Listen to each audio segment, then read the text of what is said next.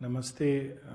बहुत प्रसन्नता है आप सबको देख के, क्योंकि ये इस एज में जब लोग बहुत चीज़ों की दौड़ में भटक रहे होते हैं, आप लोग यहाँ आए हो। कैसे आए हो, किस बैकग्राउंड से, मुझे नहीं मालूम। लेकिन ये ज़रूर है कि आप सब अपने अंदर एक ज्योति को लेकर आए हो। ये पॉसिबल नहीं है, नहीं तो इस उम्र में यहाँ पर आना।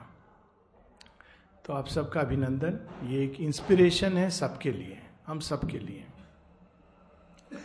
इसके पहले कि मैं चाहूँगा कि हम लोग इंटरैक्टिव क्वेश्चन आंसर सेशन रखें, लेकिन इसके पहले एक छोटी सी बात। अक्सर लोग योग के बारे में सुनकर उनके मन में बहुत सारी पूर्व धारणाएँ आती हैं। हिंदी ठीक है या मैं मिक्स करूँ या इंग्लिश बोलूँ? हिंदी सबके लिए ठीक है? अच्छा। इज़ ओके फॉर यू तो योग से बहुत सारी पूर्व धारणाएँ आती हैं। ज़्यादातर पूर्व धारणाएँ हमारी, हमने कहीं सुन लिया, कहीं पढ़ लिया, कुछ देख लिया। योग से अधिकतर हम समझते हैं कि शरीर का कुछ एक्सरसाइजेस उसको अलग अलग प्रकार से पोस्चर्स में ले जाना। कुछ लोग मन का कंट्रोल योग है। कुछ कहते हैं योग का मतलब है ध्यान करना, इस तरह से ध्यान करना। कुछ योग को कुछ अनुभवों से जोड़ते हैं कि हम वहाँ योग करते हैं, हमको ये अनुभव होते हैं, ये सुनाई देता है, ये दिखाई देता है, इत्यादि इत्यादि। अनेकों अनेकों इसमें अंडरस्टैंडिंग है हम सबकी धारणा है। लेकिन मैं ये आप सबसे पूछना चाहूँगा, आपके मन में क्या है? योग क्या होता है? योग का अर्थ क्या होता है? योग को लिटरली मीनिंग क्या होता है? अर्थ क्या होता है योग का? जुड़ना, बहुत सुंदर, जुड़ना। योग का अर्थ होता है जुड़ना एज सिंपल एज दैट तो योग की क्रियाएँ, प्रक्रियाएँ बाद में आती हैं, पहली चीज़ है जुड़ना। किससे जुड़ना? क्या अभी हमारा जीवन आधा अधूरा है? ये उत्तर तो स्पष्ट होना चाहिए।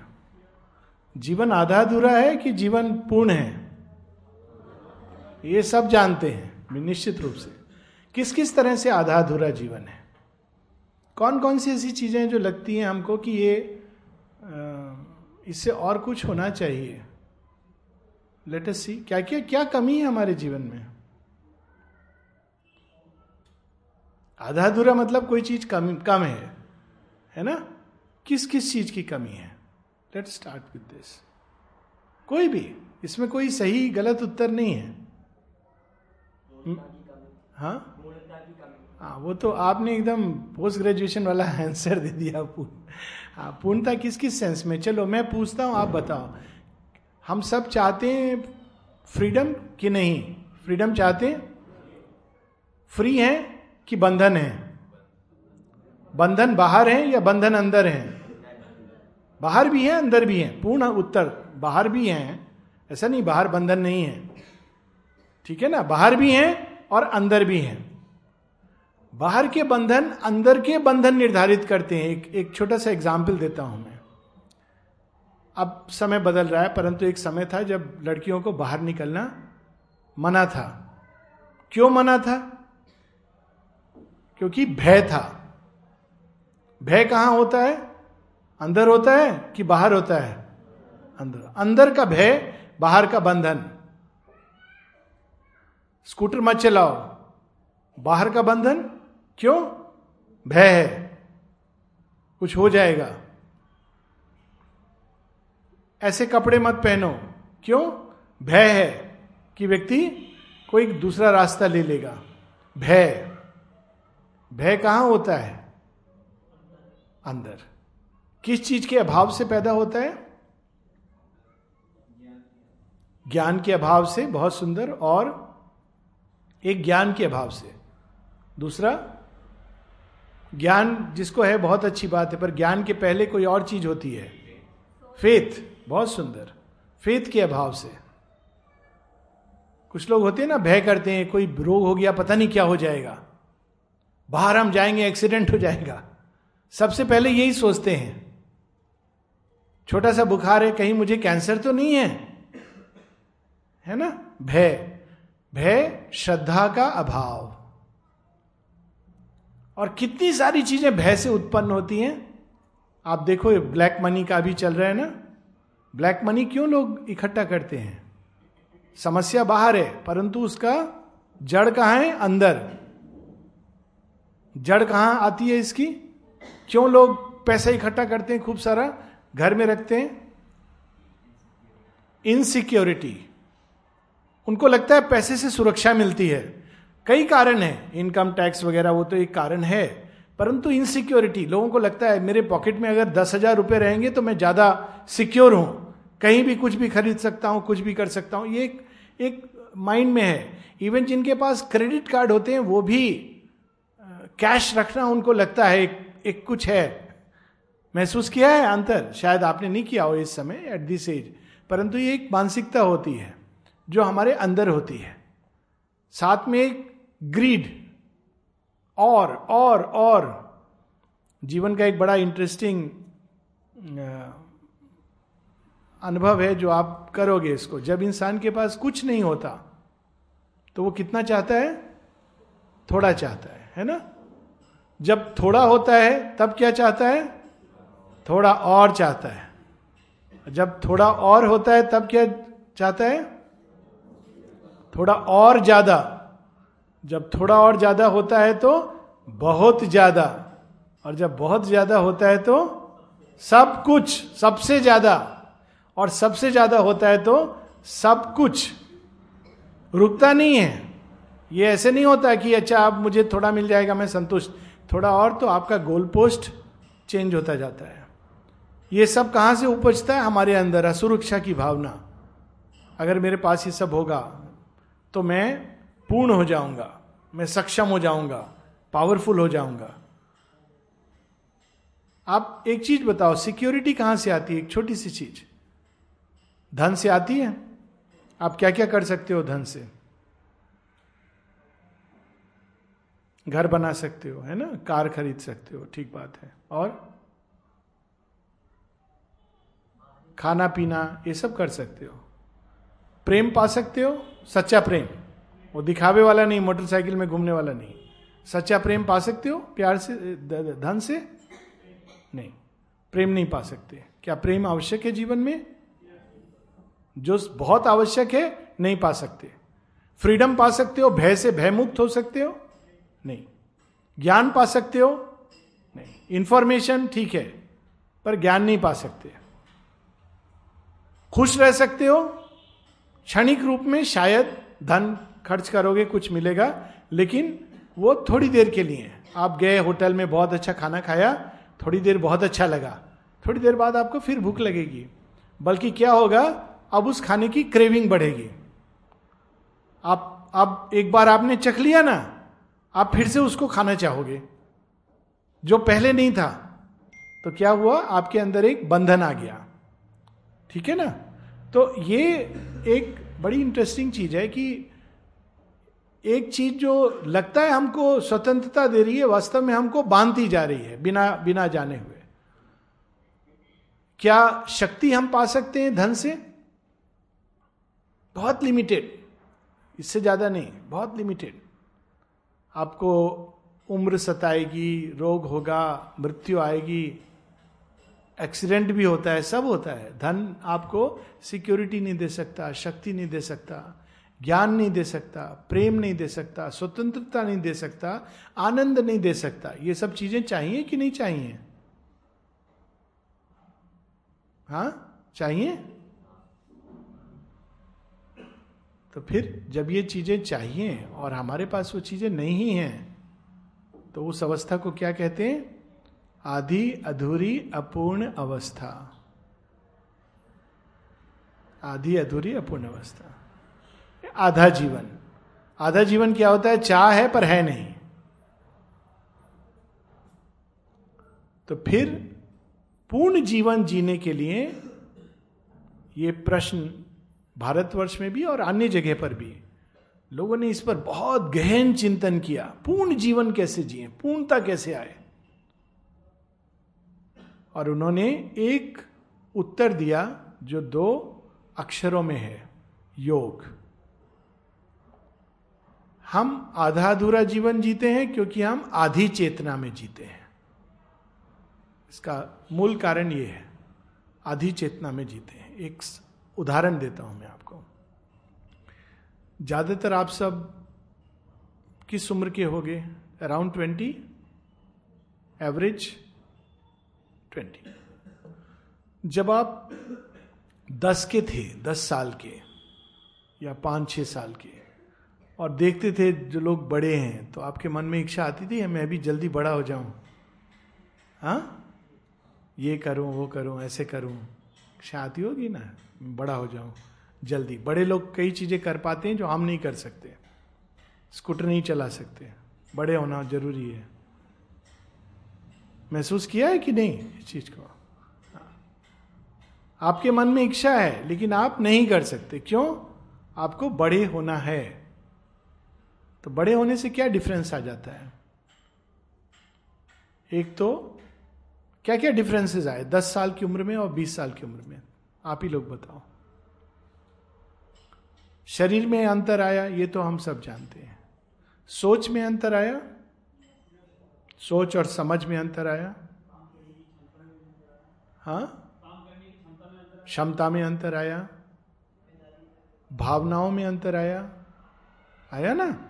नई प्रकार की भावनाएँ जो आपने अनुभव नहीं की थी दस साल के पहले। तो कई चीज़ें आप समझने लगे जो आप दस में नहीं समझते थे। अब सोचो कि अभी बीस के बाद तीस शायद हम में से कुछ तीस के होंगे। तो आप बताओ, बीस और तीस में अंतर आया? तो जैसे जैसे हम ग्रो करते हैं, हम चेंज होते हैं।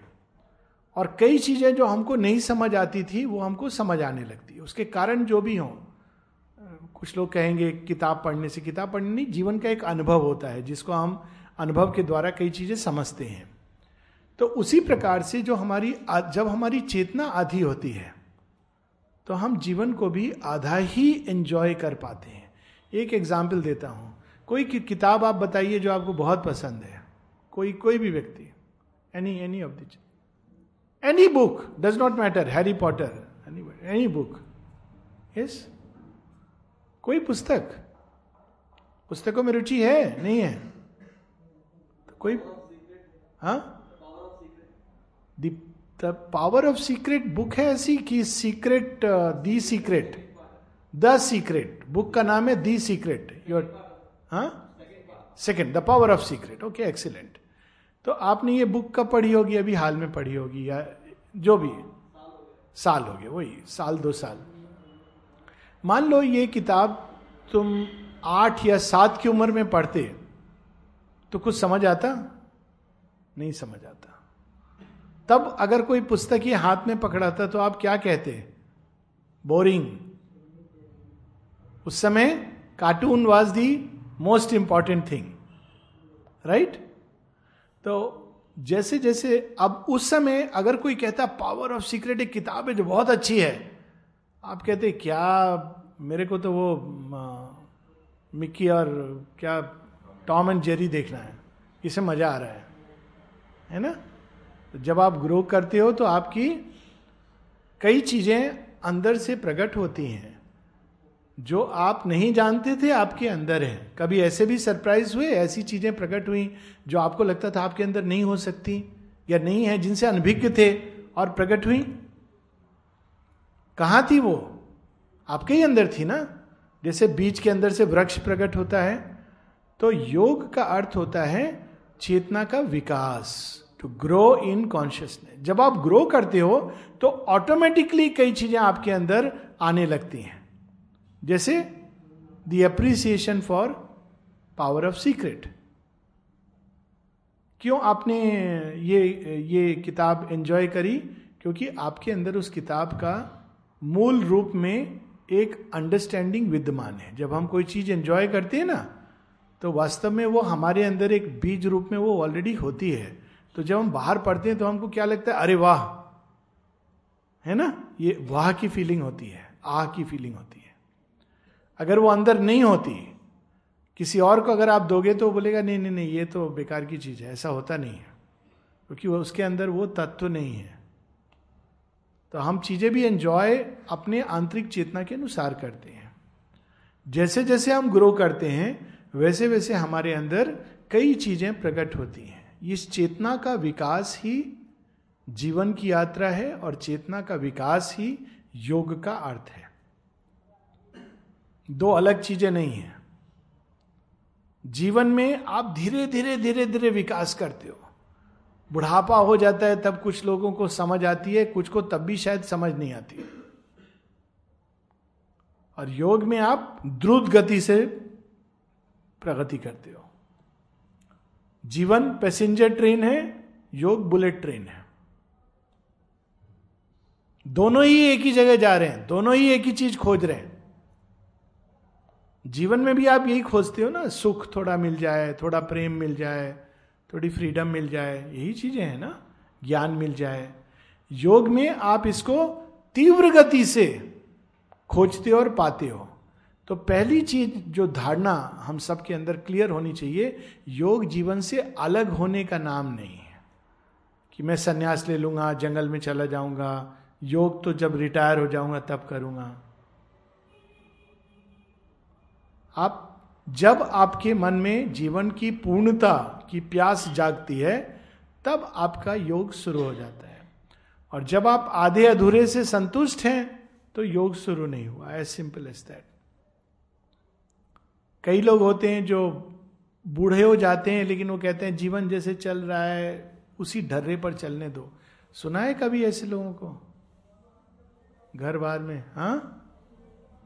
हाँ ऐसे लोग मिले जो कहते हैं, अरे भैया, जैसे चल रहा है, वैसे चलने दो, हमको तो यही अच्छा लग रहा है। होते हैं ना? बड़े निराशावादी लोग होते हैं।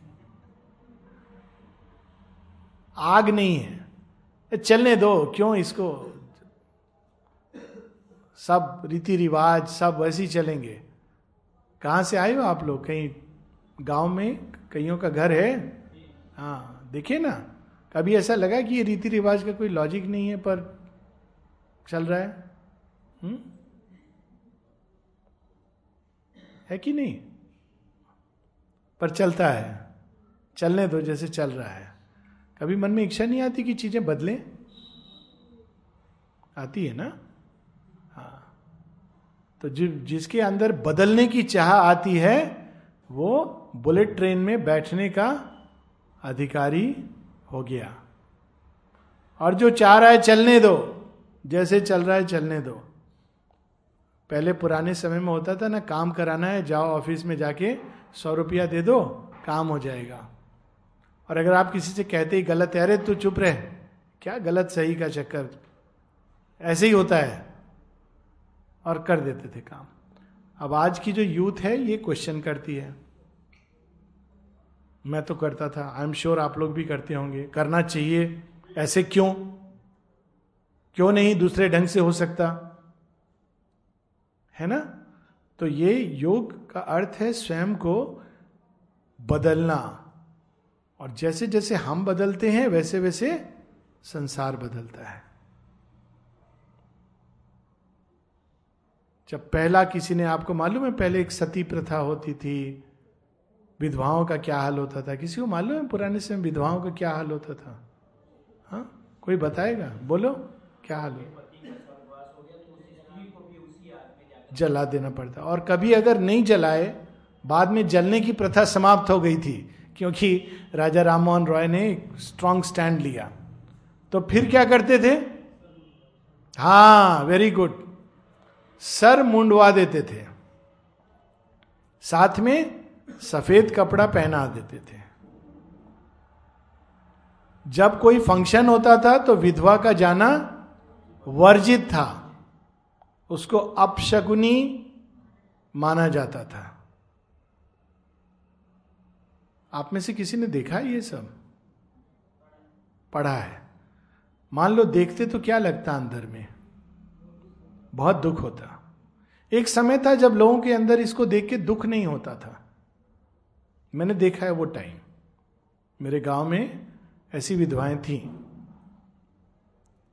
और दुख होता था मुझे, पर लोगों को बहुत नॉर्मल लगता था। नेचुरल लगता था। उनको लगता था, यही जीवन है। और क्या कहते थे? हमारी परंपरा है, पुरखों ने बनाई है, कुछ सोच के बनाई होगी। और यदि आप पूछते क्या सोच रही होगी इस विकृत मानसिकता के पीछे तो नहीं नहीं, प्रश्न मत करो, है ना? प्रश्न मत करो। तो उस अवस्था में किसी ने बदलने का पहला कदम उठाया होगा। जब पहला कदम कोई उठाता है तो क्या होता है? हा? विद, विरोध। सब चीज़ों का विरोध, सब लोग आसपास। पागल हो, क्या कर रहे हो? सब कुछ सुनना पड़ता है। ये देखो, पापी है। ये सब सुनना पड़ता है। तो जब हम योग के प्रति पहला कदम उठाते हैं तो क्या होता है? विद्रोह। बाहर भी और अंदर भी। हमारी प्रकृति विद्रोह करती है। संसार विद्रोह करता है। आप अगर बोलेंगे कि मैं रोज जाके मंदिर में मत्था टेकूँगा। बेटा क्या करते हो माथा टेक करके? मैं भगवान से मांग रहा हूँ कि मैं एग्ज़ाम में फ़र्स्ट क्लास फ़र्स्ट हो जाऊँ। तो क्या बोलेंगे पेरेंट? बहुत अच्छा। कितना अच्छा बच्चा है, देखो, बड़ा धार्मिक स्वभाव का है, रोज मंदिर में पूजा करता है। लेकिन अगर आप जाके अगर ये बोलोगे कि मुझे वैराग्य हो जाए तो क्या बोलेंगे? अगल हो गया है। कहाँ से तू ये सब सीख के आया है? आपको मालूम है विवेकानंद जी की एक बड़ी इंटरेस्टिंग स्टोरी है। वो यंग थे, बड़े कैपेबल थे, बहुत इंटेलिजेंट थे और श्री रामकृष्ण परमहंस के पूरे इन्फ्लुएंस हो गए। शायद उस समय के लोग बोलते होंगे, चक्कर में आ गया। देखो इसका कितना ब्राइट ब्रिलियंट कैरियर लेकिन उनके घर की अवस्था बहुत खराब थी। धन वगैरह का बहुत अभाव था। तो उन्होंने श्री रामकृष्ण परमन से कहा, आप तो सीधा डायरेक्ट काली माँ के साथ आपका तो हॉटलाइन कनेक्शन है। थोड़ा उनको बता दीजिए कि मेरी प्रॉब्लम्स हैं। तो उन्होंने कहा, तुम खुद जाके बता दो। तो वो अंदर गए, अंदर जाके थोड़ी देर बाद आए। तो रमन जी ने कहा, मांगा काली माँ से, घर बार की समस्याओं का समाधान। तो उन्होंने कहा, मैं तो पता नहीं वहाँ गया तो मैं मांगने लगा, मुझे ज्ञान दो, भक्ति दो, वैराग्य दो। तो श्री रामकृष्ण परमहंस ने कहा मूर्ख, जा, फिर से मांग किया। फिर से आए, फिर से वही कहानी। तीन बार यही बोले, मैं मांग ही नहीं सकता वहाँ जाके। अब कोई कहेगा कि ये तो पागलपन है, पर आप इसको इस तरह से देखिए। मान लो आप किसी संसार का जो राजा है, उसके पास आपका आना जाना फिक्स हो गया, अपॉइंटमेंट हो गया, और वो आपको कुछ भी दे सकता है। आप राजा के पास पहुँच गए आप। ठीक है, एंट्री हो गई। आप राजा के सामने खड़े हैं और राजा ने कहा, बोलो, क्या मांगते हो? आप क्या मांगोगे? कुछ भी मांग सकते हो, संसार का राजा है। लेट अस सी क्या क्या मांग सकते हैं हम? हम बोलेंगे, हमको एक गाँव चाहिए राज्य करने के लिए। है ना? कोई ये बोलेगा, कोई बोले मुझे धन दौलत चाहिए। कोई बोलेगा, मुझे गाड़ी घोड़ा चाहिए। कोई बोलेगा, मुझे अच्छा पद दिलवा दो। मंत्री आपके कैबिनेट में। ये सब हो सकता है ना? सबसे स्मार्टेस्ट उत्तर क्या होगा? जो सबसे बुद्धि वाला व्यक्ति होगा, वो क्या मांगेगा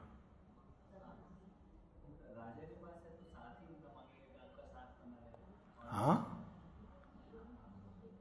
बोलो। हाँ? खुशी चाहिए। ओके वेरी गुड वो कुछ भी दे सकते हैं। आप बेटे, आप भी कुछ बोल रहे थे? ज्ञान चाहिए। और आप कुछ बोल रहे थे? साथ। ये बड़ा इंटेलिजेंट आंसर है उनका साथ। राजा, जैसा बना दो। वेल वन थिंग या आप कह सकते हो कि मैं हमेशा आपके साथ रहूँ। अब आपको कुछ सोचने की ज़रूरत ही नहीं है। जब आप राजा के साथ रहोगे, राजा गाड़ी में जा रहा आप साथ में हो। आपको चिंता करने की ज़रूरत है, आपके पास पैसे हैं कि नहीं है? है ना? कैसे जाओगे, क्या होगा? वो तो चिंता करने के लिए है ना? राजा का पूरा रेटिनो साथ में चल रहा है। राजा ने कह दिया जहाँ मैं जाऊँगा, ये साथ में जाएगा। अब आपको बार बार कहने की ज़रूरत नहीं है, भैया, मेरा टिकट हो गया। राजा वहाँ जा रहे मेरा टिकट हो गया। तो क्या बोलेंगे मिनिस्टर अरे साहब, तंग क्यों कर रहे हो? हमको हुक्म मिल चुका है राजा जी से। आप तो हमेशा उनके साथ रहोगे। तो जहाँ वो जाएँगे, हम तो टिकट करेंगे ही। आपका। टिकट के पैसे, अरे साहब, क्यों चिंता कर रहे हो? राजा जी का क्रेडिट कार्ड है हमारे पास। तो जो ये मांग लेता है, भक्ति, भगवान का साथ, वो मूर्ख होता है कि ज़्यादा समझदार होता है? संसार उसको क्या मानता है? अब बोलो, मूर्ख कौन है? ये छोटी सी चीज़ है, समझ नहीं आती। मालूम नहीं क्यों नहीं समझ आती। मुझे मालूम नहीं क्यों नहीं समझ आती। लेकिन आप 99.9 परसेंट अवस्था ये कि अगर आप जाके बोलोगे कि मैं भगवान से भक्ति मांग रहा हूँ तो लोग कहें, मूर्ख, अभी ये सब मत कर, बुढ़ापे में करना। अभी तो तू कुछ ऐसी चीज़ मांग। तेरा घर बन जाए, कर्जा माफ़ हो जाए। उनको मालूम नहीं ये जो मांग रहा है, उसमें ये सब इंक्लूडेड है। अब क्यों नहीं लोग ऐसा करते हैं? इतनी सिंपल सी चीज़ है जो यहाँ हम सबको समझ आ रही है। क्यों नहीं समझ आती है? इसका कारण अज्ञान। किसने शब्द यूज़ किया? वेरी ब्यूटिफुल एक वर्ड है अज्ञान। इसको अज्ञान कहते हैं। यह ज्ञान बहुत गहरा है। रात में ऑब्वियस नहीं दिखाई देता। अंधेरा हो ना, घना। बगल में आपका साथी है, आपको नहीं दिखाई दे रहा। ऑब्वियस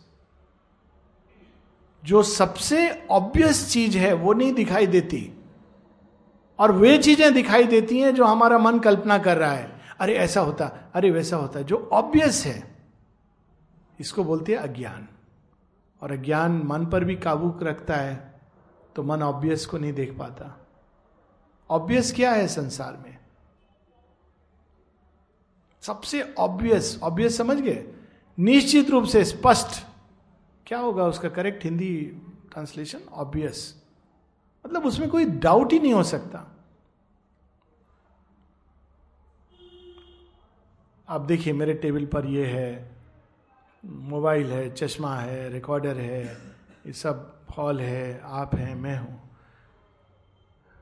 इन सब के पीछे ऑब्वियस सत्य क्या है?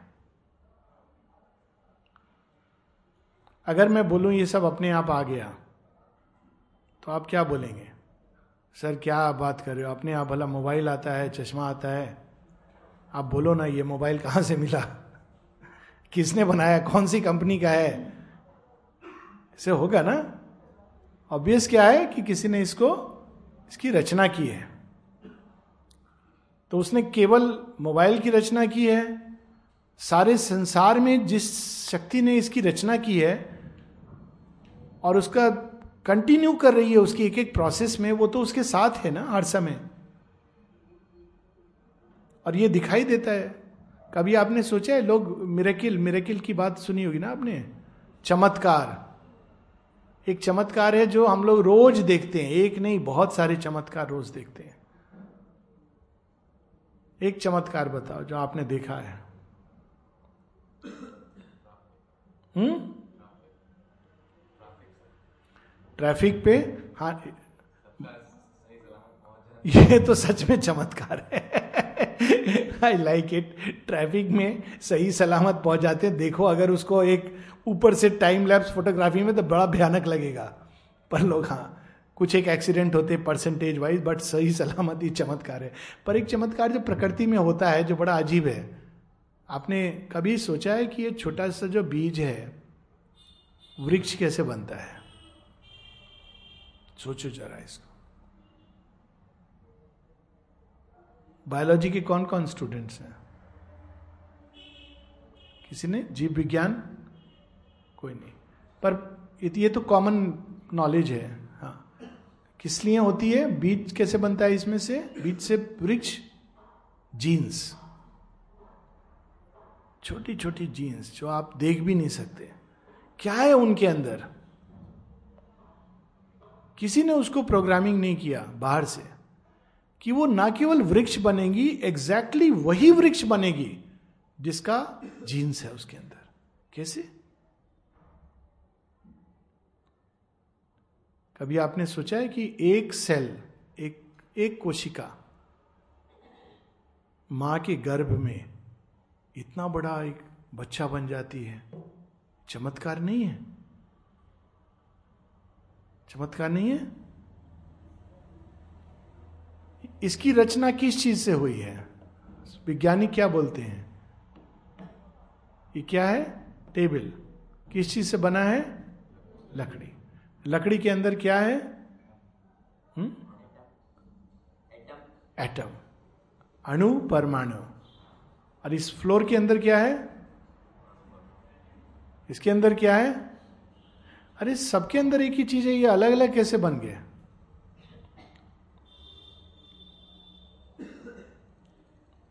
अणु किस चीज़ से बनता है? क्या होते हैं परमाणु? Electron, proton, neutron. Electron, proton, neutron क्या है? इलेक्ट्रिकल चार्ज है। 99.9 परसेंट उसमें खाली जगह होती है एक अणु के अंदर। तो ये सॉलिड क्यों लगता है हमको? कभी सोचा है इसके बारे में? ये भी मेरेकिल है। ये टेबल एक मेरेकिल है। कभी इस तरह से सोचो, आप चावल खाओगे ना? अभी डाइनिंग रूम में कल खाना खाया आपने? कैसा लगा डाइनिंग रूम का खाना बाई दी वे? अच्छा लगा? मन नहीं किया कि चले कहीं छोला भटूरा मिलता हो तो। नहीं? ओके गुड गुड चिल अच्छा उसमें आपने राइस खाया, है ना? राइस कहाँ से आया? हम्म? ज़मीन से। यहाँ पर एक ग्लोरिया फार्म लैंड है, आश्रम में ही वहाँ से। ज़मीन से राइस आया। किस चीज़ से बना वो? राइस के दाने से, राइस का पूरा। और किन किन चीज़ों ने राइस के दाने का पोषण किया? हवा, पानी, सूर्य, मिट्टी। तो मतलब एक राइस के दाने में ये सब चीज़ें मिली हुई थी। करेक्ट? साथ में जिसने मेहनत की, उसका पसीना भी मिला हुआ था। साथ में जिसने पकाया, उसकी चेतना भी मिली हुई थी। कभी सोचा एक राइस के दाने में क्या क्या है? पूरा ब्रह्मांड है। स्टोरी कोई याद आ रही है? हम्म? महाभारत में एक स्टोरी है। हाँ? हाँ। किसी को याद है वो स्टोरी जब पांडव लोग वनवास, वन में थे तो एक बार दुर्योधन ने दुर्वासा ऋषि को भेज दिया वहाँ। दुर्वासा ऋषि बड़े क्रोधी स्वभाव के हैं। तो वो तो सीधा आए और बोला कि देखो भाई, हम लोग बीस लोग आए हैं, खाना पका के रखो। हम स्नान करके आ रहे हैं। अब द्रौपदी के पास एक अक्षय पात्र था, जिसमें वो जितना खाना चाहे बना सकती हैं। उनको ये मालूम था। लेकिन उस दिन वो सबका खाना हो चुका था और उसके बाद अगर एक बार आप अक्षय पात्र को हटा दो तो उस दिन फिर अब और नहीं बन सकता है। उसका एक लिमिट था। कैलिब्रेशन ऐसा था। इलेक्ट्रॉनिक डिवाइस, ठीक है? तो उस दिन उन्हें काम खत्म हो गया था। सब खाना खा चुके थे। तो अब वो बड़े परेशान किए तो सुनेंगे नहीं, समझेंगे नहीं, सीधा श्राप दे देंगे। तो उन्होंने क्या किया? सबसे बुद्धिमानी वाला काम किया शॉर्टकट मोबाइल पर पिज्जा नहीं ऑर्डर किया, वो लंबा है। पैसे भी नहीं थे। पिज्जा ऑर्डर कर देते डिलीवरी बॉय आता, क्या करते? तो उन्होंने सीधा कृष्ण को याद किया कि तुमने तो पहले भी सहायता की है, अभी भी सहायता। श्री कृष्ण तो वहाँ आ गए। आके श्री कृष्ण कहते मुझे भूख लगी है। कहते भूख लगी है? मैं तो इसीलिए आपको याद कर रही हूँ कि दूसरों की भूख का समाधान हो। आप आके कहते हो, मुझे भूख लगी है, मैं कहाँ से खिलाऊं? कहते नहीं नहीं नहीं, देखो, कुछ होगा तुम्हारे, बचा होगा। कुछ तो बचा होगा पात्र में। खोज खाज के एक चावल का दाना उनको मिलता है। तो वो देखते हैं, बड़े खुश होते हैं। चावल का दाना खा के कहते हैं आ मैं तृप्त हुआ। और वो जब कहते हैं, मैं तृप्त हुआ तो दुर्वासा और उनके सारे जो शिष्य हैं, उनको लगता है उनका पेट भर गया। अब उनके मन में आता है कि, अरे, वहाँ द्रौपदी ने खाना तैयार रखा होगा। हम लोग के खाने की इच्छा नहीं कर रही है। अब अगर हम जाएँगे तो उसको खराब लगेगा। वो भी सती है, कुछ कह देगी। हम लोग के ऊपर पाप लगेगा। यहाँ से चुपचाप हम लोग वापस चले जाते हैं। स्टोरी का मूल ये है, चावल के दाने में सूर्य, पृथ्वी, आकाश, जल, वायु, मनुष्य की चेतना और इन सब के पीछे साक्षात ब्रह्म चेतना व्याप्त है। लेकिन हम लोग जब खाते हैं तो ये सब हम सोचते नहीं हैं। तो दो प्रकार के जीवन, एक है अचेत जीवन। अचेत जीवन में हम उसके मूल में नहीं जाते हैं खा लिया एक होता है सचेत जीवन। सचेत जीवन में हम क्या करते हैं? एक क्षण के लिए रुकते हैं। सचेत होते हैं। क्या? ये केवल हम चावल नहीं खा रहे, ये हम प्रसाद खा रहे हैं। प्रसाद केवल मंदिर में या आश्रम में नहीं मिलता है। आप किसी भी खाने में अगर उसके अंदर जो दिव्यता का मूल है, उसको आप इन्वोक करते हो तो प्रसाद हो जाता है। ठीक है? तो जो एक मिनट का साइलेंस से किया था ना आपने वो किस लिए करते हैं हम लोग? कि जो उपस्थिति, भगवान की उपस्थिति जो है, लेकिन हम सचेत नहीं हैं। हम उनकी उपस्थिति में ये वार्तालाप करें।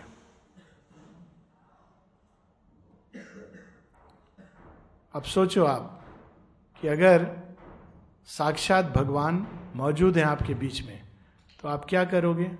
बातचीत करोगे या चुपचाप बस बैठे रहोगे? आनंद में। मैं तो चाहूँगा चुपचाप मैं आनंद में बैठा रहूँ और उस उपस्थिति को अनुभव करो, है ना? ये होता है सचेत जीवन। ठीक है, हम लोग उनके काम के, सेवा के रूप में ये हम लोग कर रहे हैं एक वार्तालाप। परंतु अगर आप चुप भी बैठे रहो और इस भाव से कि यहाँ भी भगवान उपस्थित हैं, सब जगह उपस्थित हैं। और आप दिल में सच्चाई से कि मैं आपकी उपस्थिति को अंदर में महसूस करूँ, अंदर ही नहीं, बाहर भी तो आप ऐसा अनुभव करने लगोगे। ये होता है सचेत जीवन। योग का अर्थ होता है कॉन्शियस लाइफ अनकॉन्शियस लाइफ नहीं। ये एक भूमिका है, और मैं चाहूँगा कि आप लोग आप कुछ प्रश्न करें, क्योंकि नहीं तो ये तो स्ट्रेच होता जाएगा। योग ऐसा विषय है जो अनंत है। मैंने केवल कुछ चीज़ों पे टच किया है।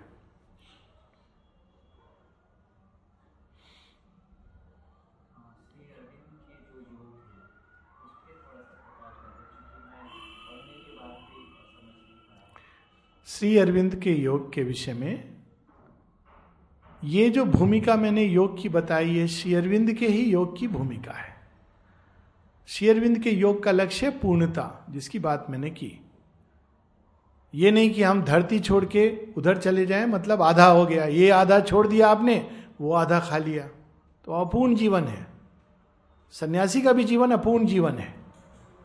ये पूर्ण जीवन है, जिसमें आप जिन चीज़ों को खोज रहे हैं, जिनके द्वारा हमारा जीवन पूर्ण होता है, उनको अज्ञान में हम खोज रहे हैं, लेकिन उसको हम ज्ञान युक्त होकर प्राप्त करें। अज्ञान में जब हम खोजते हैं तो उसका परिणाम होता है दुख। क्षणिक सुख फॉलोड बाय दुख। तो श्री अरविंद का योग जीवन से भागना नहीं, जीवन को पूर्ण करना है। और जैसा कि हम लोगों ने अभी थोड़ी देर पहले आपस में चर्चा की ये पूर्णता तब आती है जैसे जैसे हम अंदर पूर्ण होते जाते हैं। जब हम अंदर पूर्ण होते हैं तो हम जीवन के साथ पूर्ण रूप से संबंध स्थापित करते हैं। फिर से एक उदाहरण। जब छोटे थे, कभी माँ ने डांटा होगा, चॉकलेट छीनी होगी, एक आध थप्पड़ भी लगाया होगा, तब क्या महसूस हुआ था? गुस्सा आया था ना? रोए थे। क्या क्या पता नहीं बोल दिया होगा, गंदी मम्मी। जब बड़े हुए तो माँ की वो बात समझ आई कि नहीं समझ आई? तो आपने क्या किया? जैसे जैसे हम बड़े हुए, हमने उसी माँ के साथ एक नया संबंध जोड़ा। नया संबंध कैसे जोड़ा? क्योंकि आप चेतना में विकसित हुए। तो योग का अर्थ होता है भगवान के साथ संबंध जोड़ना, लेकिन अज्ञान में जो संबंध हम जोड़ते हैं वो होता है रिलीजन। हम जानते नहीं भगवान क्या है, कौन है। हमको केवल भगवान क्या दे सकते हैं, उससे हमारा मतलब है। जैसे छोटा बच्चा होता है ना, उसके लिए केवल माँ चॉकलेट देने वाली मशीन है। और पिताजी पैसे देने वाले बिल्कुल सही। एटीएम। वो एटीएम बंद हो नहीं हो, बच्चे को चाहिए, पिताजी कहाँ से इंतज़ाम करेंगे? वो एटीएम मशीन है, माँ खाना पकाने की एक मशीन है। जब बड़ा होता है तो देखता है, नहीं, ऐसा नहीं है। वो तो जब माँ देती थी, जब कोई चीज़ नहीं देती थी, जब छीनती थी, सबके पीछे प्रेम था। तो आप एक नया संबंध जोड़ते हो तो अभी हम नेचर के साथ, अपने साथ, संसार के साथ अज्ञान का संबंध जोड़ते हैं। एक और एग्ज़ाम्पल देता हूँ। हम लोगों के मित्र होंगे, मित्रों के साथ अनुभव होता होगा, कभी जलसी का, कभी अच्छा लगता है, कभी गुस्सा आता है। सब होता है ना मिसअंडरस्टैंडिंग होती है। होती कि नहीं होती है? है ना? तो ये संबंध होता है अज्ञान का संबंध। मान लो, अगर आप ऐसा सोचोगे एक क्षण के लिए कि मेरा मित्र और मैं, हम दोनों वास्तव में एक ही हैं। दो डिफरेंट रोल प्ले कर रहे हैं। आप जब कभी विलेन बनते हो किसी प्ले में, या कोई होता है ना, नाटक में कभी कोई विलेन बन गया तो आप क्या अपने आप को बुरा समझने लगते हो? मैं बदमाश हूँ, मैं खराब हूँ। आपने एक रोल प्ले किया। तो उसी प्रकार से एक दृष्टि होती है जिसमें आप ये देखने लगते हो कि हर व्यक्ति अपनी अपनी प्रकृति के द्वारा एक उसको एक ड्रामा बहुत बड़ा चल रहा है। वो एक रोल प्ले कर रहा है, आप एक दूसरा रोल प्ले कर रहे हो। हो सकता है ये रोल ऐसा हो, जहाँ आप एक दूसरे के सामने हो, युद्ध लड़े हो। देखो, ज्ञान अज्ञान के संबंध को बड़े सुंदर ढंग से रामायण में। रावण युद्ध कर रहा था राम से, और राम युद्ध कर रहे थे रावण से। रावण की चेतना में क्या था? मार डालूँगा, इसकी पत्नी को मैं हत्या लूँगा। लोग कहते हैं, भगवान है, सबको दिखा दूँगा कि ये कौन है। मेरे सामने ये क्या टिक सकता है? और राम की चेतना में क्या था? क्षमा, करुणा, मुक्ति देने का भाव कि चलो कोई बात नहीं, ये तो युद्ध ही करना चाहता है। उसको युद्ध से ही मुक्ति चाहिए। दोनों युद्ध कर रहे थे। लेकिन राम जानते थे कि ये मेरा ही एक जन्म में डिवोटी था। और रावण उनको शत्रु मान रहा था। राम ने कभी उसको शत्रु के रूप में नहीं देखा। यह अंतर है। दोनों ही युद्ध कर रहे थे। लेकिन चेतना में अंतर था। तो मूलभूत चीज़ जो श्री अरविंद बताते हैं कि yoga is about a change of consciousness चेतना का रूपांतरण। चेतना नहीं बदली, आप बाहर में वही चीज़ें कर रहे हो। रोज बैठकर आँखें मूंद रहे हो, तन कर बैठे हो कभी हाथ ऐसे कर रहे हो, कभी ऐसे। कभी लोग इसी में कंफ्यूज होते हैं कि अरे कौन सी उंगली बताई थी? ध्यान यहाँ करूँ कि यहाँ करूँ, सारा टाइम इसमें चला गया। ये योग नहीं है। आप उसी चेतना में हो। चेतना नहीं परिवर्तित हो रही है। आप केवल खेल रहे हो, आपका मन खेल रहा है। विचारों के उलझनों में खेल रहा है। चेतना का परिवर्तन योग है। और चेतना के परिवर्तन के अलग अलग स्टेप्स हैं अलग अलग स्टेजेस हैं और अलग अलग प्रोसेसेस हैं। एक प्रोसेस में एक बताता हूँ आपको सिंपल आप कभी किसी मित्र के साथ, मित्र वाला उदाहरण मुझे अच्छा लगता है। मेरे बहुत सारे मित्र हैं। फेसबुक फ्रेंड्स इधर उधर I you should be friendly by nature so I have lot of friends आप किसी मित्र के साथ अगर आप जाते हो वॉक करने, दिन रात बिताते हो तो आप काफ़ी कुछ उस मित्र के बारे में जान जाते हो ना? बिना कुछ कहे? कई चीज़ें आपकी मित्र के समान आपकी आदतें भी होने लगती हैं। तो एक तरीका है भगवान से मित्रता करना। भगवान मित्र होंगे तो क्या होगा? धीरे धीरे वो जैसे हैं, आप जानने लगोगे। वो जैसे हैं, आप बनने लगोगे। I am telling very simple things उसमें बैठ के तनने की कोई ज़रूरत walk with the divine as your friend friend का क्या मतलब है? आपको जब कोई परेशानी होती है तो फ्रेंड के साथ क्या करते हो? शेयर करते हो, है ना? अभी अगर परेशानी होगी और भगवान मित्र है तो क्या करोगे? भगवान से शेयर करोगे। छिपाओगे नहीं। पेरेंट्स से कई चीज़ें हम लोग छिपाते हैं। भाई बहन से छिपाते हैं, पर मित्र को बता देते हैं। तो भगवान से जब मित्रता होती है तो बिना कुछ छिपाए। मित्र आपको जज नहीं करेगा, आपको रास्ता दिखाएगा। क्रोध नहीं करेगा। ऐसा नहीं बोला, तुमने फिर ये गलती की? नहीं। बोलेगा, देख, किया तो तूने गलत है, पर चलो, देखते हैं क्या किया जा सकता है। ऐसा कहेगा ना मित्र, जो मित्र है सच में। तो भगवान भी हमको बिना जज किए तो भगवान से मित्रता करो। दिन रात। मित्र के लिए कोई चीज़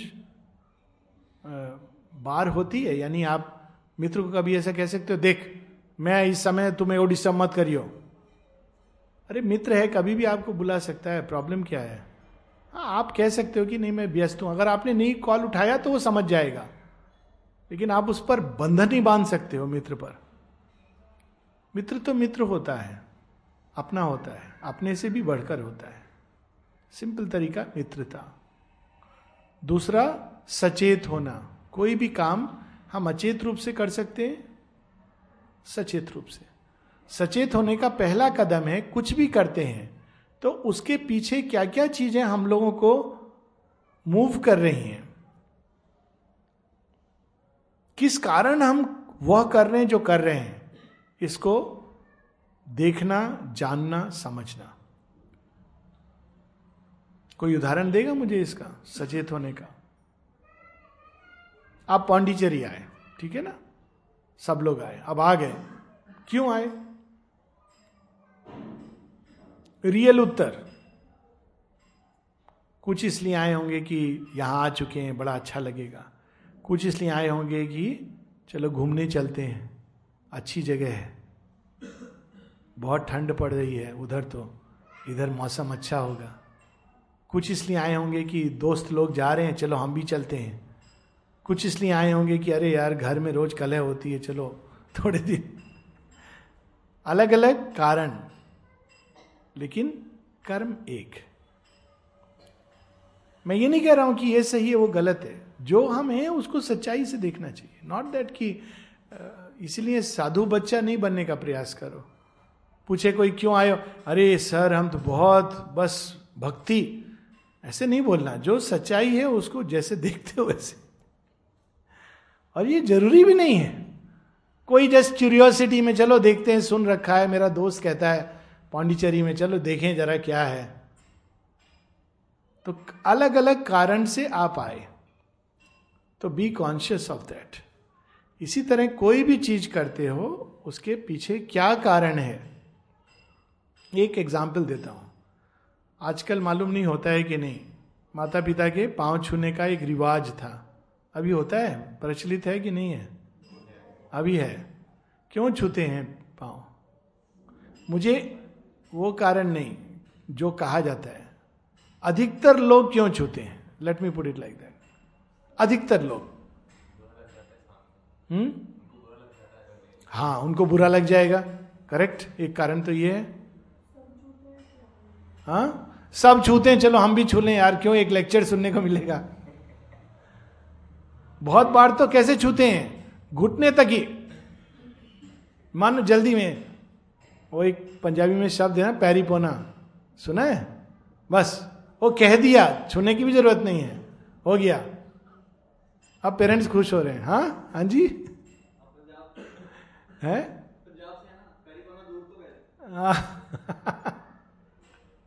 दूर तो कहते हैं। दूर से ही कह दिया जी, हो गया। फ़ोन पे, वही मतलब हो गया जी। हमने कह दिया आपको। पेटीएम का चढ़ावा। कोई ज़रूरी नहीं अंदर में ये भाव हो। ये मैं नहीं कहता हूँ कि पाँव ना छो मैं कहता हूँ जो करो, सच्चाई से करो। तो देखो उसका कितना प्रभाव होता है, सच्चा जीवन। जब अंदर में नई फीलिंग हो रही है, उसी तरह से बहुत कुछ हम लोग करते हैं जो, जिसमें सच्चाई नहीं होती है। केवल एक मैकेनिकल तो इस चीज़ को हम लोग कम से कम जाने। आई एम नॉट सेइंग ये सही है या गलत है, ये विश्लेषण नहीं हो रहा है। विश्लेषण ये हो रहा है कि बहुत कुछ हम लोग करते हैं, अचेत होकर करते हैं मैकेनिकली करते हैं। मंदिर में जाके लोग फूल चढ़ा देते हैं। अभी मालूम नहीं क्या, पहले तो जब मैं मंदिर में जब जाके फिर मेरा इतना खराब लगने लगा, मैंने कहा, नहीं मंदिर नहीं आऊँगा। हनुमान जी को एक छोटे से पिंजड़े में बंद है, वहाँ दस पैसे डाल रहे हैं, लोग एक रुपया डाल रहे हैं। देखा है कभी आपने? हनुमान जी की मूर्ति के सामने डाल रहे हैं। अगर रियल में हनुमान जी हो तो उनको कैसा लगेगा? साथ में ये भी देख रहे हैं कि मेरी बहू, वो सास, दो सास जा रही हैं। डिस्कशन क्या हो रहा है? फूल की टाली लेके जा रही हैं। अरे मेरी बहू तो बहुत बेकार है। तो दूसरी उसको जलाने के लिए बोलेगी, मेरी बहू बहुत अच्छी है। ये चल रहा है उनके दिमाग में। उसकी शादी हुई थी, कितना रुपया खर्चा हुआ था? सुना ये सब? हम देखा है ये सब चीज़ें। फिर जब भगवान के सामने तो ओम जय जगदीश हरे, उसके बाद फिर शुरू हो गया। आपको लगता है ये सब अच्छी चीज़ें हैं? ये तो सच्चा नहीं है। ये असत्य है। ये अधर्म है। इससे अच्छा है कि आप ना जाओ। आप जाके डिसरिस्पेक्ट कर रहे हो। सच में हनुमान जी आ जाएँ। आप उनके सामने कहोगे, आपस में बात करोगे, मेरी बहू का रोना रहोगे सच में अगर हनुमान जी प्रकट हो जाए तो आप क्या करोगे? आप ये सब डिस्कशन करोगे आपस में कि उसकी साड़ी कैसी थी? कि हनुमान जी के सामने आप अभिभूत होकर कहोगे, हे हनुमान, मुझे भक्ति दीजिए जैसी आपने भक्ति की है, या मुझे रक्षा कीजिए, ये कहोगे। मुझे अपने जैसा बल दीजिए। ये सब आप मांग सकते आप उनके सामने ये कहोगे, मेरी बहू, मेरा ध्यान नहीं रखती है, सुबह चाय नहीं बनाती है। ये होता है अचेत जीवन, मैकेनिकल। तो पहला स्टेप श्री अरविंद के योग में माता जी ने से जब किसी ने पूछा था what is the first thing we should do when we come to yoga माने दो शब्दों में कहा बी कॉन्शियस कुछ भी कर रहे हो, क्यों कर रहे हो? कॉन्शियस होने के लिए हमको थोड़ा सा अपने को क्वाइट करके स्टेप बैक करके जीवन को देखना होता है। थोड़ा सा पीछे हटके, नहीं तो जीवन आपको बहाता ले जाता है। एक उदाहरण देता हूँ। आप गाड़ी में ट्रैवल कर रहे हो और ड्राइवर बैठा हुआ है, या आप खुद भी चला रहे हो? मान लो कोई आपसे पूछे, कहाँ जा रहे हो? आप बोले, मुझे मालूम नहीं, मेरी गाड़ी जहाँ ले जा रही है, मैं जा रहा हूँ। या सोचो, घोड़े पर बैठे हो। घोड़ा तो आपको कंट्रोल करना है, पर घोड़ा खुद भी भाग सकता है। अब गाड़ियाँ ऐसी बनने लगी हैं, घोड़े जैसी ऑटो ड्राइवर उसमें आप फ़ीड करते हो। घोड़ा ऐसा है कि घोड़े पर समस्या ये थी कि आप कंट्रोल नहीं करोगे तो घोड़ा अपने हिसाब से जाएगा। और अगर बगल से कोई और एक आदमी घोड़े पर आता पूछता भाई, कहाँ जा रहे हो? और आप किसी से पूछते, किसी घुड़सवार से कि, भैया, कहाँ जा रहे हो? और वो कहता है, मुझे नहीं मालूम। मतलब अरे, घोड़ा जहाँ ले जाएगा, चला जाऊँगा। तो आप क्या कहते हाँ? पागल है। पागल खाने जा रहा है करेक्ट फ़ोन भी कर देते, भैया, कोई पागल देखो, घोड़े में जा रहा है, खुद भी मरेगा, दूसरों को भी पता नहीं मारेगा। ये क्या होता है? अचेत जीवन। घोड़ा ले जा रहा है मुझे। बह रहा हूँ मैं जीवन में। जो आया मेरे अंदर, मैं उस हिसाब से चल रहा हूँ। घोड़ा भगा रहा है। पर जब आप अपने को अलग करते हो जीवन से तब आप कहते हो, नहीं, मैं डिसाइड करूँगा, मैं कहाँ जाऊँगा? मैं इसकी गति, दिशा सब निर्धारित करूँगा। तो इसके लिए क्या करना पड़ता है आपको? घोड़े की मास्टरी तो एक जीवन है जिसमें सेल्फ मास्टरी नहीं है। अभी तक हुआ था ना, अचेत सचेत। अब एक है, एक जीवन जिसमें आप दास हो, दास का जीवन। किसके दास हो? प्रकृति के, जहाँ वो ले जा रही है, आप कह रहे, भैया, जहाँ ले जाए। दूसरा है, स्वामी का जीवन। आप सुनते होगे ना ये शब्द, स्वामी? अब तो उस शब्द का मतलब ही खत्म हो गया। 99.9 परसेंट लोग शब्द जोड़ देते हैं, स्वामी। प्रारंभ में स्वामी, लास्ट में क्या होता है? आनंद। स्वामी, फला फला Anand. Swami ढिमका Anand, Swami mango Anand, Swami grape Anand etcetera मतलब क्या है लेकिन? पहला, स्वामी सेल्फ मास्टरी दूसरा let's take a real Swami Swami Vivekananda, जिनके ऊपर स्वामी शब्द जाता है। स्वामी, उनका ओरिजिनल नेम था नरेंद्र। वो भी अच्छा नाम था। स्वामी, उन्होंने अपने ऊपर मास्टरी किए। घोड़े के मास्टर हैं। दास नहीं है वो। दूसरा, विवेक। कैसे मास्टरी की है? विवेक के द्वारा। कितना जागृत विवेक था उनके अंदर। विवेक के द्वारा उन्होंने घोड़े को वश में किया है। अंत में, आनंद। As a result he is taking the delight of nature ठीक है? तो श्री अरविंद के योग में हम लोग स्वामी और आनंद ये सब नहीं लगाते हैं। पर सेल्फ मास्टरी का प्रयास करते हैं, क्योंकि सेल्फ मास्टरी के बिना किसी भी रूप में इस आत्म संयम के बिना आनंद नहीं आ सकता, सुख दुख आ सकता है। छोटी छोटी चीज़ों में सेल्फ मास्टरी आपको, आपके सामने कोई पकवान है और आप हाथ बढ़ा रहे हो, एक ही है। आपने देखा कि आपकी बहन, भाई या मित्र, वो भी हाथ बढ़ा रहा है। बोलो, क्या करोगे? अगर आप झपट लोगे तो वो घोड़ा चला रहा है जीवन। रुक जाओगे और कहोगे, प्लीज़। तो आप चला रहे हो घोड़े को। और आप खुद देखोगे कि किसमें जॉय ज़्यादा आता है। आप खुद महसूस करोगे। एक में स्थूल जॉय है। आह, लड्डू मुझे मिल गया। दूसरे में सूक्ष्म जॉय है। जब हम कोई ऐसा कार्य करते हैं ना, जिसमें बलिदान होता है, त्याग होता है, इससे एक अंदर में जॉय, ज्ञान, आनंद, ये सब बढ़ता है। इस आंतरिक त्याग को यज्ञ कहा गया। ये आपको पवित्र बनाता है। आंतरिकता। ये नहीं कि आप लड्डू कभी नहीं खाओगे, वो तो बाहरी हुआ। आज से मैं लड्डू नहीं खाऊँगा। और रोज आपके मन में लड्डू का सपना आ रहा है। वो होता है बाहरी सन्यास, उसका कोई फ़ायदा नहीं है। मन में लड्डू चलता रहता है। फिर जब कोई लड्डू देता है तो आप थाला, थाली लेके खाते हो। देखा है कभी कभी सन्यासी जी लोगों को, मिठाई रख दो, सामने आपको पता चलेगा। कुछ और करने की ज़रूरत नहीं है। और अगर आपके अंदर आंतरिक त्याग है तो आप ऐसा नहीं करोगे कि मैं कभी नहीं खाऊँगा। आपके पास है, आप खा रहे हो। छिन गया छिन गया। चला गया चला गया। संभाव, इसको कहते हैं योग में संभाव। बहुत आवश्यक है ये। अगर अच्छा बिस्तर है तो आप ये नहीं कि नहीं, मैं तो ज़मीन में सोऊँगा, पत्थर के ऊपर। वो संन्यास है। संभाव क्या कहता है? अच्छे बिस्तर पर भी मैं माता जी की गोद में सोऊँगा, और किसी दिन रेलवे प्लेटफॉर्म पर सोना पड़े तो वो भी माता जी की गोद। कोई सोया है रेलवे प्लेटफॉर्म पर? भाई दिवे हाँ मैं भी सोया हूँ।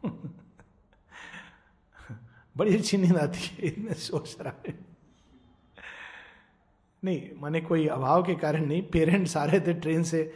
अब रात को चला गया, ट्रेन पहुंचनी थी रात आठ बजे। उन्होंने कहा, दो घंटे लेट तो मैंने कहा, चलो ठीक है, दिल्ली में दो घंटे वेट किया। फिर उन्होंने कहा, और चार घंटे बाद तो कौन जाए? तो बैठे बैठे फिर मुझे नींद आने लगी। फिर उन्होंने अनाउंस किया, इतने में जब नींद आ रही थी छः घंटे लेट तो मैंने कहा भी मैं लेट जाता हूँ यहाँ पर। तो सो गया, कोई प्रॉब्लम नहीं है, आप आराम से सो सकते वो भी बिस्तर है। तो ये संभाव का अभ्यास, गर्मी में, सर्दी में, कोई आपको प्रेस करे, कोई आपको उलाहना दे क्रिटिसाइज करे, सब में संभाव का अभ्यास। और ये केवल योग में नहीं, जीवन में भी आपको बहुत स्ट्रांग बना देगा। संभाव का अभ्यास करोगे ना, एक पिक्चर आ रही है फोर्स टू उसका एक एडवर्टाइजमेंट में एक टैगलाइन आती है। किसी सुना है? इसकी पिक्चर है, क्या नाम है, जो बड़ा जॉन इब्राहिम मसिल मैन मुश्किल मुश्किल मैन तो उसकी एक टैगलाइन आती है, ये किसी और चीज़ के एडवर्टाइजमेंट में उसका टैगलाइन देते हैं। टैगलाइन देते हैं कि force is not only that which hits hard force is also that that makes you that I am forgetting the exact word but उसका भाव यह है कि टू रिसीव द ब्लोज आपके ऊपर ब्लोज पड़ रही हैं, पर आप उससे विचलित नहीं होती हो। वो भी फोर्स है। एक पूरी पिक्चर थी इस पर बेस्ड आई डोंट नो ये पिक्चर उस पर बेस्ड है कि नहीं. एक अमेरिकन उसकी पिक्चर थी, जहाँ पर एक व्यक्ति को, एक व्यक्ति अल्टीमेटली बॉक्सिंग चैंपियनशिप जीतता है बाय डिफ़ॉल्ट लेकिन वो जीता क्यों? उसको एक ही चीज़ आती थी. उसको कितना भी मारो, वो गिरता नहीं था. तो अंत में जो अपोनेंट था कुछ कुछ इस तरह की चीज़ उसमें भी दिखाई थी. ये पिक्चर आई थी सलमान खान की कुश्ती वाली सुल्तान. उसको एक ही दाम आता था और कुछ आता नहीं था। It was based on probably that American movie उसको एक ही दाम आता था और कुछ नहीं आता था। लेकिन एक चीज़ आती थी उसको भली भाती कि मुझे कितना भी मारो, मैं गिर जाऊँगा, उड़ जाऊँगा। तो अंत में ओपोनेंट इतना परेशान हो जाता था कि ये बंदा तो क्या करूँ मैं? और जब वो परेशान होकर वीक होता था, उस समय ये अपना दांव खेल देता था। तो ये जीवन में भी एंड्योर करना, समता का भाव रखना आपको बहुत आगे ले जाएगा। जितने लोग भी आगे गए हैं सक्सेस रियल सक्सेस मिली है, वो जाने अनजाने संभाव का अभ्यास करते हैं। एंड्योर करना जानते हैं। किसी ने कुछ बुरा कह दिया, जिसमें संभाव नहीं है, वो क्या करेगा? रोता रहेगा, चार दिन, पाँच दिन कभी कभी सालों। मालूम है, मुझे उसने ये कहा, कब कहा? अरे क्या बताऊँ, एक साल हो गए। कोई कहेगा, जब मैं छोटा था तब। हाँ कहा, बुरी बात है। यू ग्रोन अप और जिसमें संभाव होगा, वो क्या करेगा? तूने कहा, तेरे मुँह में। तूने अपना मुख गंदा किया। स्टोरी मालूम है, बुद्ध की? कोई आदमी गया, उनसे गुस्सा करने लगा, फिर उसने अल्टीमेटली थूक दिया बुद्ध के ऊपर, क्योंकि वो प्रतिक्रिया ही नहीं कर रहे थे। फिर चला आया। फिर उसको रात को बड़ा बुरा लगा कि मैंने क्या किया? उन्होंने कोई प्रतिक्रिया नहीं की ना। तो उसको लगा, ये क्या कर दिया? मैं ऐसे व्यक्ति के ऊपर मैंने ऐसा व्यवहार किया। अगले दिन उसने आके कहा, मैं आपसे क्षमा मांग रहा हूँ। तो उन्होंने कहा, क्यों? मेरे पास तो कुछ, किस बात का क्षमा करूँ? नहीं, मैंने कल आपके साथ दुर्व्यवहार किया। बोले, नहीं, वो तो कोई और था। तुम तो कोई और हो। कल दूसरा व्यक्ति था, आज दूसरा व्यक्ति है। कल तो जो था, वो क्रोधी व्यक्ति था। आज तो क्षमा प्रार्थी है। ये दो तो अलग व्यक्ति हैं। आप ऐसे जीवन जीने की ट्राई करके देखो। कठिन होगा, लेकिन अगर अभ्यास करोगे अभी से तो बहुत आगे जाओगे। बहुत क्षमता का विकास होगा। शक्ति बढ़ेगी। तो लोग कहते हैं, अपना मुँह खराब करते हैं। कहेंगे, बहुत सारे लोग हैं, बहुत कुछ कहेंगे, जीवन है। लोगों ने राम जी को नहीं छोड़ा, कृष्ण जी को नहीं छोड़ा, जीसस क्राइस्ट को तो सूली पर लटका दिया। तो आप और मैं कौन हूँ? है ना? बोलेंगे, ज़रूर सुनोगे। उस समय दुख मत लेना मन के अंदर। क्या कहना? करना? पहले उस बात को अपने मित्र को बताना, भगवान को। फिर सचेत होके देखना कि मैंने जो कुछ किया उसके अंदर क्या क्या मेरी गतियाँ थी। तो आपका ज्ञान आपके लिए और तीसरा संभाव से लेना कहना, देखो जो कहा, वो बेचारा रियली वो अपनी चेतना को कितना खराब कर रहा है। वो दया का पात्र है। जो गाली देता है, वो दया का पात्र है या जो गाली सुन रहा है, वो दया का पात्र है? जो दे रहा है, पहला तो दया का पात्र वही है। सांप है ना, सबको विष देता है। सोचो बेचारा क्या लाइफ है उसकी। कोई उसका साथी नहीं बनेगा। अकेला रहेगा, बिल में घुसा रहेगा। कोई देखता है तो मरना चाहता है। क्यों? क्योंकि उसके अंदर विष भरा है। ठीक है? तो जब कोई आपको क्रिटिसाइज करे तो तीन चीज़ें करो। अपने अंदर देखो, क्या उस क्रिटिसिज्म में कोई ट्रूथ है? ट्रूथ है तो वो आपका ज्ञान है। ये नहीं कि आप उसको थैंक यू थैंक यू नहीं। आपका वो ज्ञान हो गया। दूसरा, उससे आहत नहीं हो। उसको छोड़ दो। उसको अपने रास्ते जाने दो। उसका शायद जीवन ही इसी चीज़ से भरा हुआ है। तीसरा, दुख हो रहा है तो क्रोध में उसको एनर्जी को वेस्ट मत करो। भगवान को कह डालो। रोना केवल एक जगह चाहिए। रोने में कोई बुराई नहीं, पर केवल एक जगह रो, वो है भगवान के चरणों में, भगवान की गोद में। मालूम है क्या होता है जब भगवान के सामने रोते हो? आपके जो आँसू है ना, भगवान उनको अपने हाथ में लेता है और एक एक आँसू को मोती में बदलकर आपको वापस दे देता और किसी और के सामने रोते हो तो बाहर से लोग कहते हो बेचारा, सच में तेरे कितनी पीड़ा हुई। और कमज़ोर हो जाओगे।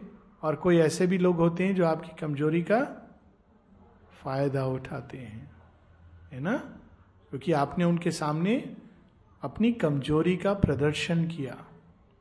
बी वेरी केयरफुल ऐसे लोग हैं संसार में, हर तरह के लोग हैं। आपने तो आप तो रोए साफ़ मन से। वो आपके रोने का फ़ायदा उठाएँगे।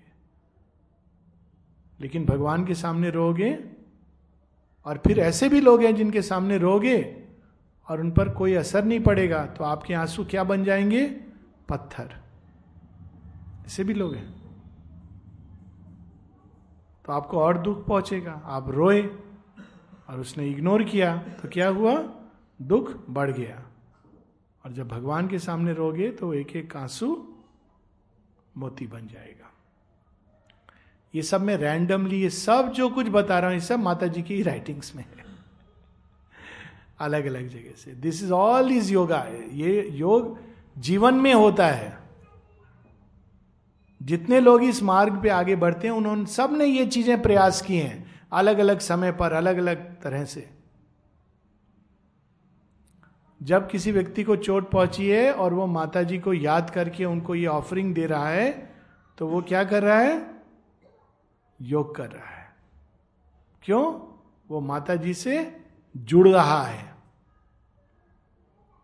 योग मतलब जुड़ना, जुड़ के संपूर्ण होना। तो श्री अरविंद का योग जीवन में रहकर, जीवन के थ्रू जीवन के अनेकों अनेकों अनुभवों के द्वार से गुजरते हुए, सचेत होकर, समर्पित होकर आत्म संयम के द्वारा, आत्मनिवेदन के द्वारा प्रैक्टिस किया जाता है। और एक लास्ट चीज़ आज के लिए, कल फिर हम लोग मिलेंगे। इस योग का जो केंद्र है, हर चीज़ का एक सेंटर होता है ना, उसको आप पकड़ लोगे तो सब आपको मालूम।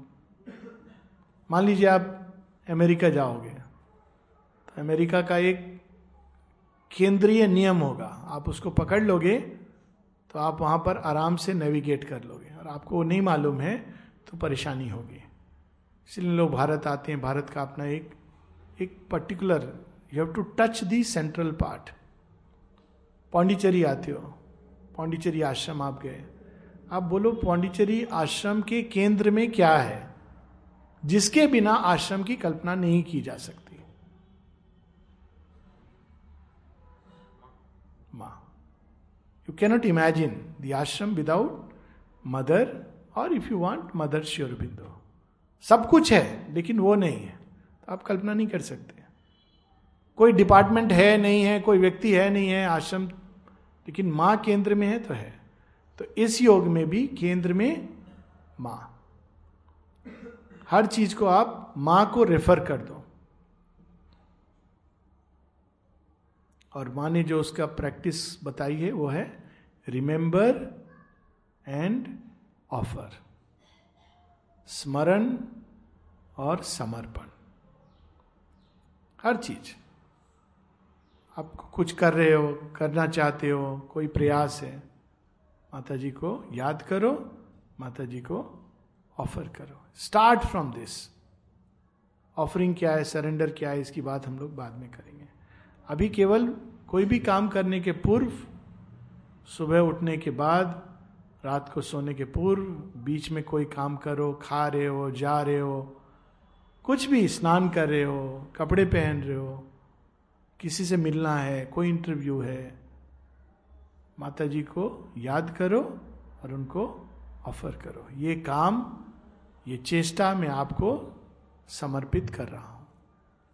ऑल राइट डिफ़िकल्ट है ये है हाँ।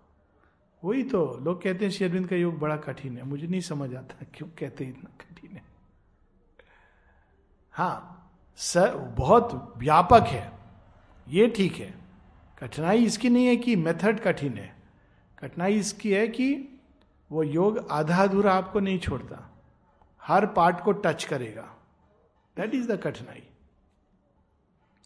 नेचर की कठिनाई yoga is not difficult the difficulties of nature are difficult हम लोग यहाँ रुकेंगे। कोई अगर आपके अंदर एक क्विक क्वेश्चन है फाइव मिनट्स तो you can take otherwise tomorrow we will meet at ten o'clock हाँ बोलिए। बैठ के।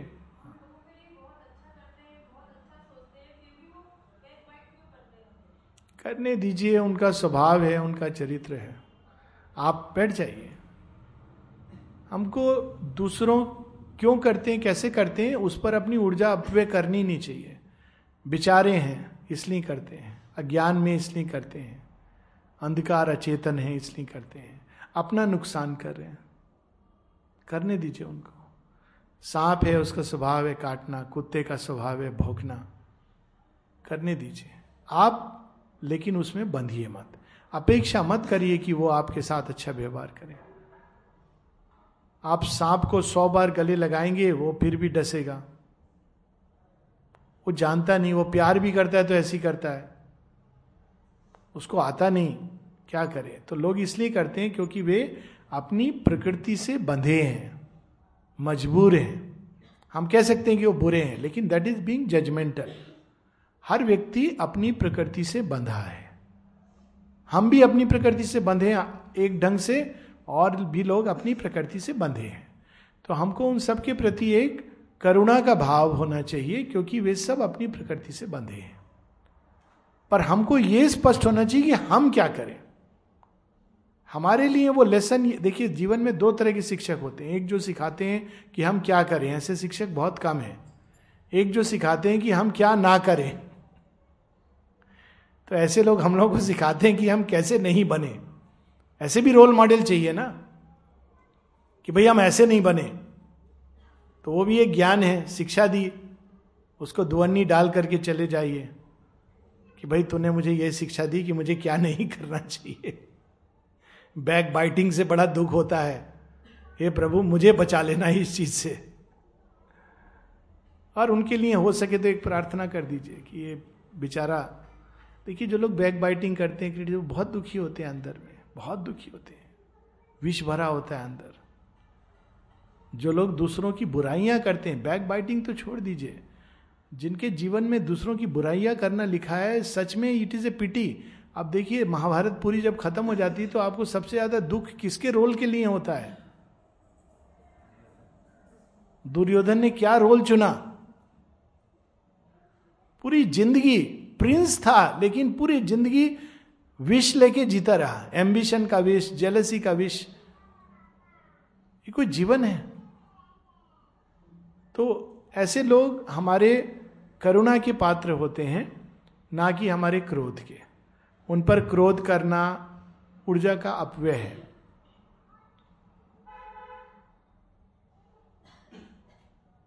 बस उनसे इतना लेसन ले लीजिए कि हम कैसे ना बने। कभी कभी भी कभी भी दूसरों की बुराई पर निंदा होती कभी कभी एक स्पॉन्टेनियसली लोग कर देते हैं। जब हो तो सचेत होकर अपने से कहना, नहीं इट डजेंट हेल्प भगवान के काम में भी वो बाधा करता है। किसके अंदर नहीं है? कौन कह सकता है कि वो पूरी तरह पवित्र है? बहुत बड़ी बात है ऐसा कहना। हम सब के अंदर कोई ना कोई बुराई है। कुछ दिखती हैं, कुछ नहीं दिखती हैं। कुछ एक को दिखती हैं, दूसरे को नहीं दिखती हैं। तो उसके बारे में जैसे बुराई क्या होती है, छाया होती है। अगर देह है तो छाया है। बड़ी छाया है, छोटी छाया है, सुबह में छाया इस तरफ़ फेस करती है, दोपहर को थोड़ी देर गायब हो जाती है, शाम को फिर लंबी हो जाती है। पर छाया तो व्यक्ति नहीं होता ना। तो जब हम किसी की बुराई करते हैं तो उसकी छाया की बात करते हैं। व्यक्ति की नहीं। वो सबके अंदर होती है। कुछ उस पर मास्टरी का प्रयास कर रहे हैं, कुछ नहीं कर रहे हैं। कुछ उसके प्रति सचेत है, कुछ नहीं है। कुछ उसके पार चले गए, कुछ नहीं गए। यही अंतर सबकी एक कॉमन धरोहर है। तो कभी भी हम लोगों को किसी की भी बुराई में इंडल्ज नहीं करना चाहिए। और कोई हमारे साथ क्या व्यवहार करता है, उसमें अपनी एनर्जी को क्यों वेस्ट करे?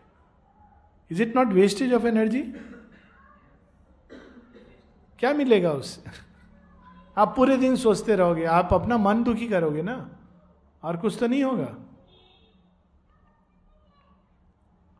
आप तब तक हर्ट नहीं हो सकते, जब तक आप खुद स्वीकृति ना दो हर्ट होने की। कोई आपको हर्ट नहीं कर सकता। लास्ट में स्टोरी उसके साथ आई क्लोज अभी हाल में व्हाट्सएप पर आई थी, बड़ी सुंदर कहानी है।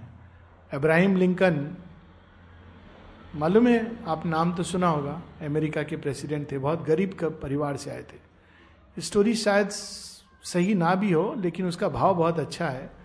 जहाँ तक मुझे मालूम था, वो एक लकड़हारे के बेटे थे। लेकिन इस स्टोरी में है कि वो एक जो शू मेकर था, जो जूते काटता उसके बेटे थे। अब जो भी है स्टोरी इज़ वेरी नाइस तो जब वो पार्लियामेंट में आए तो कुछ लोगों को मज़ाक करने आया देखो ये लकड़हारा का बेटा, ये जूते काटने वाले का बेटा, क्या बन गया?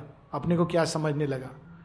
तो उन्होंने लिंकन को कहा कि, Mister President I hope you remember that your father was a shoe maker सब लोग हा हा हा हा करके हंसने लगे। बहुत हर्ट करने का तरीका है ना? तो उनका उत्तर बड़ा सुंदर था। उन्होंने कहा of course I remember and I know and I am very proud of him because the shoes that he made were one of the best shoes in the world people came to him again and again because वो जो जूते बनाते थे मेरे पिता, उनमें कोई fault नहीं निकलता था। हो सकता है आपके भी बनाए हों। अगर आपके जूतों में कोई फॉल्ट है, आप मुझे बताइए। मेरे पिता तो नहीं है, लेकिन मैं उसको ठीक करूँगा, मैं ये वचन देता हूँ, क्योंकि थोड़ी बहुत ये कला मैंने भी सीखी है। और देखिए कितना सुंदर उत्तर है। हाँ मेरे पिता जूता बनाते थे, बहुत सुंदर जूता बनाते थे, ईमानदारी से जीते थे। ऐसा नहीं कि डॉक्टर थे और ब्लैक मनी रखते थे, वो दुख का विषय है। अगर डॉक्टर होते, ब्लैक मनी होता तो दुख होता। जूता बनाते थे, ईमानदारी से जीते थे। अच्छे जूते बनाते थे। ऐसे जूते कि लोग बार बार जब भी बनवाना उनके पास जाते थे। देखिए कितनी सुंदर बात है कि जब व्यंग में कही हुई बात को उन्होंने कितना सुंदर मोड़ दे दिया। तो we will meet tomorrow I hope कि कल तक आपके अंदर खूब सारे प्रश्न होंगे। मैं कम बोलूँगा। चाहूँगा कि आप लोग बोलें। कल दस बजे।